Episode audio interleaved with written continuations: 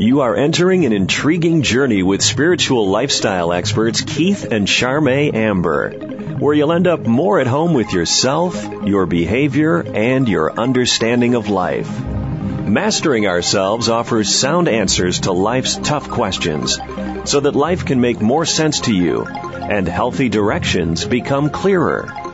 Keith and Charmé bring you over 80 years of seasoned experience. They pursue truth and insights that are neither left nor right, but spiritually sound and centered, and can be used as a spiritual compass to help you on your path. Welcome to Mastering Ourselves. Well, we told you all yesterday we had a good one coming today, and it's going to be a barn burner. And we've been looking forward to this for some time. Keith has read through, about a third of the book? Ish. Something like, yes. And the book is called Courageous Souls. And what we like about this particular book is it speaks our language. It's a book that the author, Robert Schwartz, he went and got a number, I think 3 or 4, of trance channels, and he sat down with them and had them channel for him and got information about a number of individuals and what their challenges were in life and why their soul had them have those challenges. In other words, what lessons they were destined to learn. And the basic question is, do we actually plan our life challenges before birth? And a lot of very interesting information that we're going to go over with Robert Schwartz, and also information that Keith's going to add to. Ought to be a very interesting show. So the book is called Courageous Souls. It is written by Robert Schwartz. And if you'd welcome to the show, Robert, we'll dive in and get some good meat going. How you doing, Rob? I'm great. Thank you for having me. It is our pleasure. So, I guess you call them pre-birth planning or pre-birth contracts. What do you call them, and what's it about? Well, the full title of the book is Courageous Souls, Do We Plan Our Life Challenges Before Birth? And the term I like to use is pre-birth planning. You know, it's kind of a funny story. When I first started writing the book and I was kicking around different titles for the book, at first I thought I would call it Stories of Pre-Birth Planning. And I actually come from a marketing background, a corporate background, so I ran some sample titles past people in an online survey, and it was very interesting because when people heard Stories of Pre-Birth Planning, they thought it was going to be a book about the planning that parents do when the mother is expecting. So we're going to get an argument about pro-life and all that? Yeah, well, you know, the last thing I wanted was for people to think I was writing a book about parenting, so I had to change the title to Courageous Souls. You know, that's a great title, and a lot of times over the years, I think that pretty much all of us that come down to the Earth School are quite courageous to get in the mix of this soup of limitation and confrontation of our issues, which much of the Earth School, the Earth, is about. Well, you know, one of the points that I like to bring up when I talk about Courageous Souls is that I think it's important to mention that the courage really, I believe, is in the execution of the life plan once we get here, not in the creation of it. And the reason I say that is that it's my understanding that our souls are not in a state of fear when they plan our lives. Therefore, they can't be courageous, but we certainly can once we get here, and I think all of us are. It takes a lot of courage to live on the earth plane. Yeah, and to face it and see it through. And what we're faced with a lot of times is our weakest areas. Well, that's right. And a lot of the stories in Courageous Souls, these are stories of people who come in to learn certain lessons. And in many cases, these are things that they tried to get, quote-unquote, right in previous lives. And They didn't do it to their own satisfaction, and they came back and thought they'd give it another try. Sure. Do you believe that basically everything is meant to be or perfect on this earth? And, you know, like, so then when something happens to us, we could ask ourselves, why did this happen? And also, how did I create this for myself? Well, you know, Keith, I believe that everything is always in perfect divine order, but let's clarify what that means. To me, what that means is, or let me say first what it does not mean. It does not mean that everything is necessarily rosy or quote-unquote good as we would define it from the limited perspective of an incarnate human being. What I think it means is that no matter what kind of choices we make in life, and regardless of whether those choices are consistent with the pre-birth plan or not, I believe that whatever experiences we create for ourselves, those are always the experiences we need for our highest growth and learning. Yes. So in that sense of the word, everything is always in perfect divine order. I think you're right. Charmé, you had like 2 years shown to you. Oh, man. When I was around channel, well, before I do that, you're listening to Mastering Ourselves with Keith and Charmé Amber, your spiritual lifestyle experts with sound answers to life's tough questions, airing Monday through Saturday, 7 p.m. Pacific, 10 p.m. Eastern, right here on CRN. Our guest today is Robert Schwartz, author of Courageous Souls.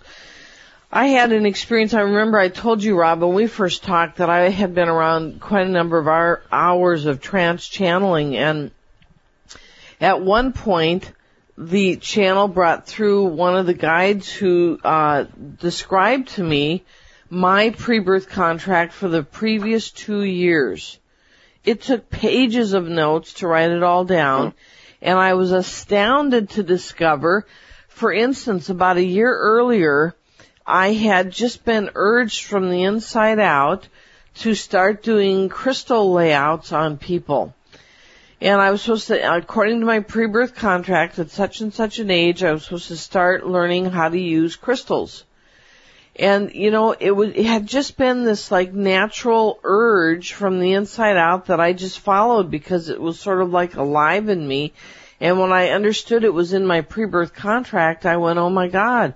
So, you know, people often say, well, you know, how do you know what your pre-birth contract is? And part of my response, and I guess yours in your book is also, you know, if you follow your inner urges, you're going to be following your pre-birth contract. Yeah, I think that's true, Charmé. And what the experience you've just described is totally consistent with all of the research I did for Courageous Souls.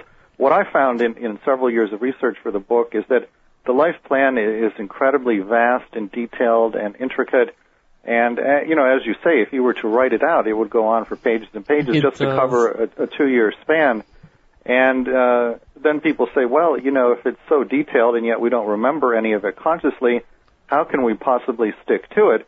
Well, I think you just explained that beautifully. The way you stick to it, if you want to, is that you follow these inner urges or these promptings, these intuitive nudges that you get, which I believe are communications direct from our soul, or in some cases they're angels or spirit guides whispering in our ear. Mm-hmm. Exactly. They give us nudges when they need to help us keep on track. I think right. When we get off track is when we get those nudges, and then another part of us kicks in and says, but I don't want to do that. And that's when we start using that old free will of ours to throw these little mini to major tantrums that we don't want to follow our pre-birth contract. We want to go in a different direction. Well, you know, I think the problem is, and I can speak to this from personal experience, and I think this is common, is that we are all socialized to think, and I want to emphasize the word think, that we should do certain things in our lives. You know, in my case, career success in terms of financial remuneration was a value that I grew up with. And so for a number of years I was on this corporate track, and I thought, you know, what I'm supposed to do in life, the thing I should do is earn a high income, and that means that I'm successful. But I was very unhappy with what I was doing. I felt very unfulfilled. And, you know, my soul was tapping me on the shoulder. I didn't listen, and then it kind of got louder and louder and louder, and finally I clued into it. It does get louder, doesn't it? Yeah, it does. So, Rob, if it gets really loud and you don't listen, what happens next? Well, I don't want your listeners to go into feelings of fear over what I'm about to say, but to answer your question, honestly, one of the things I saw in my research is that sometimes what we would consider something bad will happen, like you will get, say, an illness, and it will put you in bed for a while, and while you're in bed, you can't really do much else except sit there and think, and so you start to review the course of your life, and maybe you come to some great revelation. Well, This is exactly the purpose that the illness was intended to serve, was to put you there in bed so that you wouldn't be running around, you know, keeping your logical mind busy with all of the distractions and illusions of the world. You have to sit there in bed and think, and so it puts you onto a new course. Now, we would say from our perspective, well, an illness is bad, but if you look, you know, at what's really happening, there is no bad or good. There's just a little bit of redirection going on. Yep.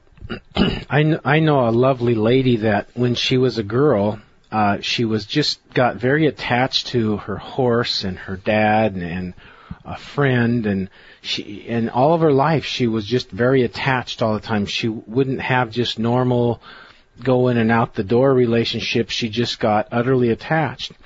So what about, I think, 12 years old or 9, I'm not sure which, her special horse died, and she was known as a horse rider, and everyone pictured her always on her horse, so they were just close friends. Her horse died, her dad died, her best friend died, all within a month. Oh, my. And they were her underpinnings for her self-worth and identity and basically her attachments. What was trying to happen there is that her guides were trying to, and she's a smart person, were trying to say, let go. And, she, you know, last I saw her years later, she's still having trouble with that same lesson. She overly attaches, and then she just gets traumatized. Well, you know, one of the stories I saw in my research for Courageous Souls that speaks to that, and by the way, let me just say for your listeners, we do have a website at CourageousSouls.com, and you can actually download a large excerpt from the book for free on that website. But a story that I saw in my research that speaks to what you're saying was a woman who, I believe she's now in her 40s or 50s, but a number of years ago when she was much younger and her daughter was younger, I believe the daughter was about 7 at the time, they were at a swimming pool during the summer, and the mother was lying in a lounge chair by the pool. The 7-year-old daughter was playing in the water. Now, you have to understand that prior to this moment, this is a child who had never said anything unusual. Well, all of a sudden, the girl jumps up out of the swimming pool. She comes running over to her mother, and she says to her, "You're not waking up the way you and I planned before we were born, so you're going to have a really bad accident." And you can imagine, I mean, the mother's jaw just dropped open to the ground. And sure enough, she had a car accident shortly thereafter, which did not wake her up.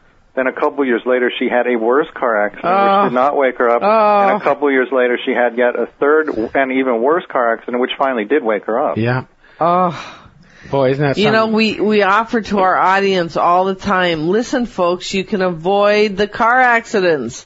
Choose to wake up sooner. Do what you have to do to keep waking up. So I know a gal back in college, or just out of college, and she was a knothead. She certainly simply wouldn't get certain things, and she was just knotted in there, just stuck, wedged. And so finally it led up to where she had a car ran a red light, hit her right on her side of the car. She's driving, and she flew out of the car. The car went way up in the air, landed on top of her, broke her hip and thigh. And it was to break those strongest bones of stubbornness. And she started mellowing out, and then she went back and didn't get it. And I don't know the rest of the story after that, but it was trying to get her to get it.